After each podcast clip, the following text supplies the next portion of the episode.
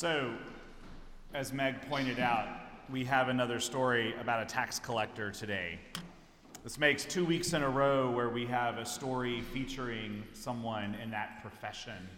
And it's two weeks in a row where we see Jesus' love and compassion for them. Last week, Suzanne preached on a story just before this one in the 18th chapter of Luke about the Pharisee and the tax collector. And the first one who boasted to God about how much he did, while the other one acknowledged and bewailed his sinful nature.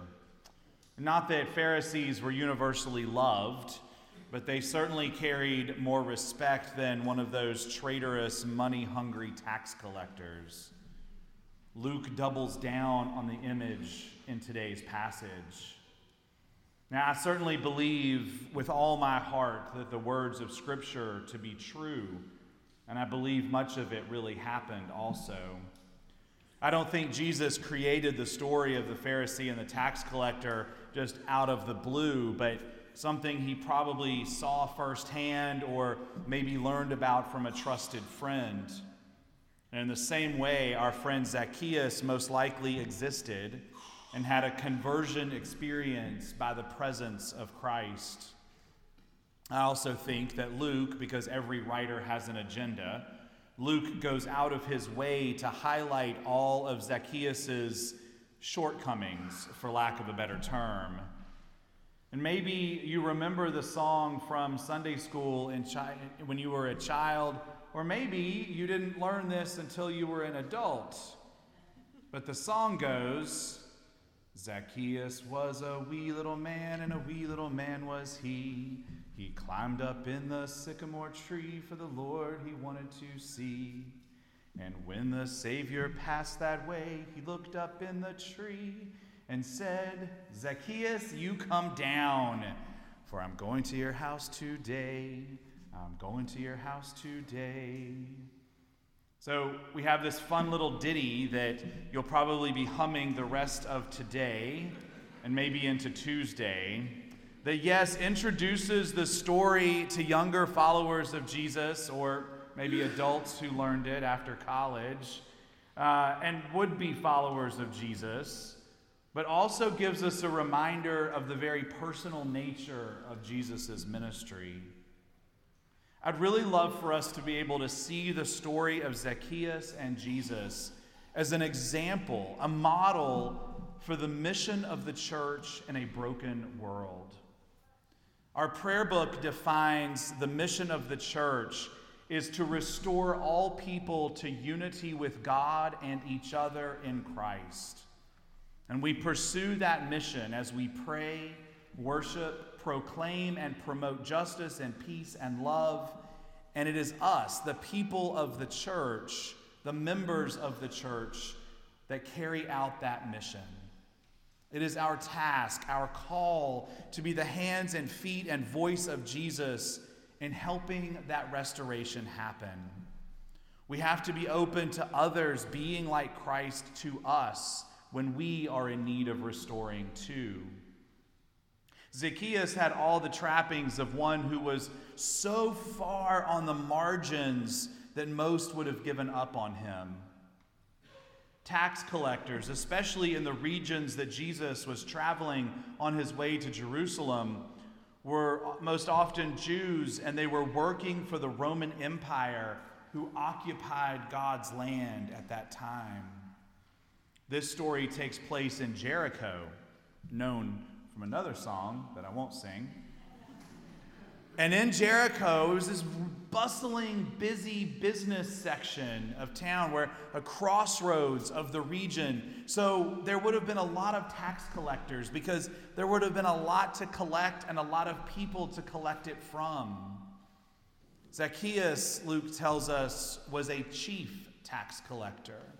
It's the only place in the New Testament where we have that phrase. And it likely means that he had many or at least some others working under him. Maybe they were all out in the streets and, uh, and walking the neighborhoods collecting taxes, or maybe it was those under him who were doing the dirty work, and Zacchaeus was just counting the coins in the office. Either way, he would have been plenty wealthy even if he hadn't cheated and bent the rules. But he himself tells us that he has defrauded people. So he was a chief tax collector and he was rich. And Jesus and the Gospels have a lot to say about the rich, especially those who hoard their wealth, and none of it is good. So Zacchaeus was a tax collector, Zacchaeus was rich. And since things come in threes, what we don't often talk enough about is that Zacchaeus was short. Not everyone is blessed with height. But scholars of the time say that most of the people, especially short men, were seen as some, having some sort of deformity, something wrong with them. Short men were the butt of the joke in Greek humor. They were the butt of the joke in Shakespearean humor, too. If his shortness was considered a malformation of his birth, he could have been excluded from synagogue life or temple life, which was to be excluded from the community. Much like a leper, or the woman who was bent over for 18 years, or the, the woman with the bleeding disorder, or the Ethiopian eunuch in the book of Acts. And if Zacchaeus, because of a birth malformity, was excluded from synagogue and temple life, then maybe we can understand why he became a tax collector. We've taken that moment of him climbing the tree and made it into a cute, sweet little children's song. But Luke, I think, would be appalled by that. Don't think he saw it that way. It was just another mark against Zacchaeus. This powerful Roman authority scrambling up a tree, scurrying ahead of the crowd like some animal, some creature. Can you imagine some other local official doing that? Can you imagine having a parade going by and seeing a mayor, city council member, somebody like that doing something almost silly like that? Which, of course, made his redemption, made being pulled back by Jesus all the more powerful. It was also really bold of Jesus, by the way, to invite himself to Zacchaeus' house. It was slightly outside of the custom, but then again, so much. So, again, so was a prominent rabbi dining with sinners and tax collectors. The mission of the church is lived out through the ministry of all its members. In this amazing and complex story, we see the graceful and grace filled presence of Jesus restore this lost sheep of Abraham. Maybe Zacchaeus can serve as an example to each of us to examine our professional, our financial, our outward living lives and pray about how our lives are helping to restore all people to unity with God. Maybe it's just one person at a time. The other angle that this graceful and grace filled presence of Jesus can and should do is call us to examine and possibly change the way we view others, to check our assumptions and privileges, to muster the will to be more generous and just towards others. Zacchaeus proves to be an unexpected role model, much like the Good Samaritan much like the, the Syrophoenician woman who was looking for healing for her daughter.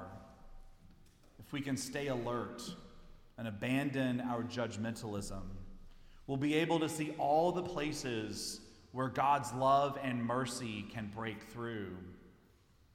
Just imagine what the world, just imagine what the church, both the Big C church and, and this church, imagine what our communities would be like if our witness to Christ restored unity between God and humanity. Imagine if we could restore it four times over, like Zacchaeus pledged to do.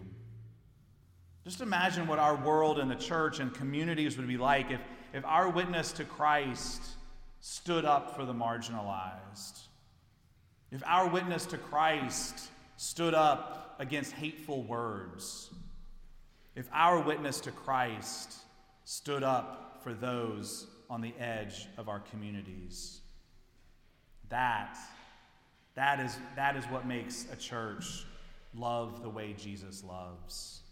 And that is a world that I want to work for and a world that I want to live in. And I hope and I pray that you do too. And I hope it's something that we can all continue to work on together.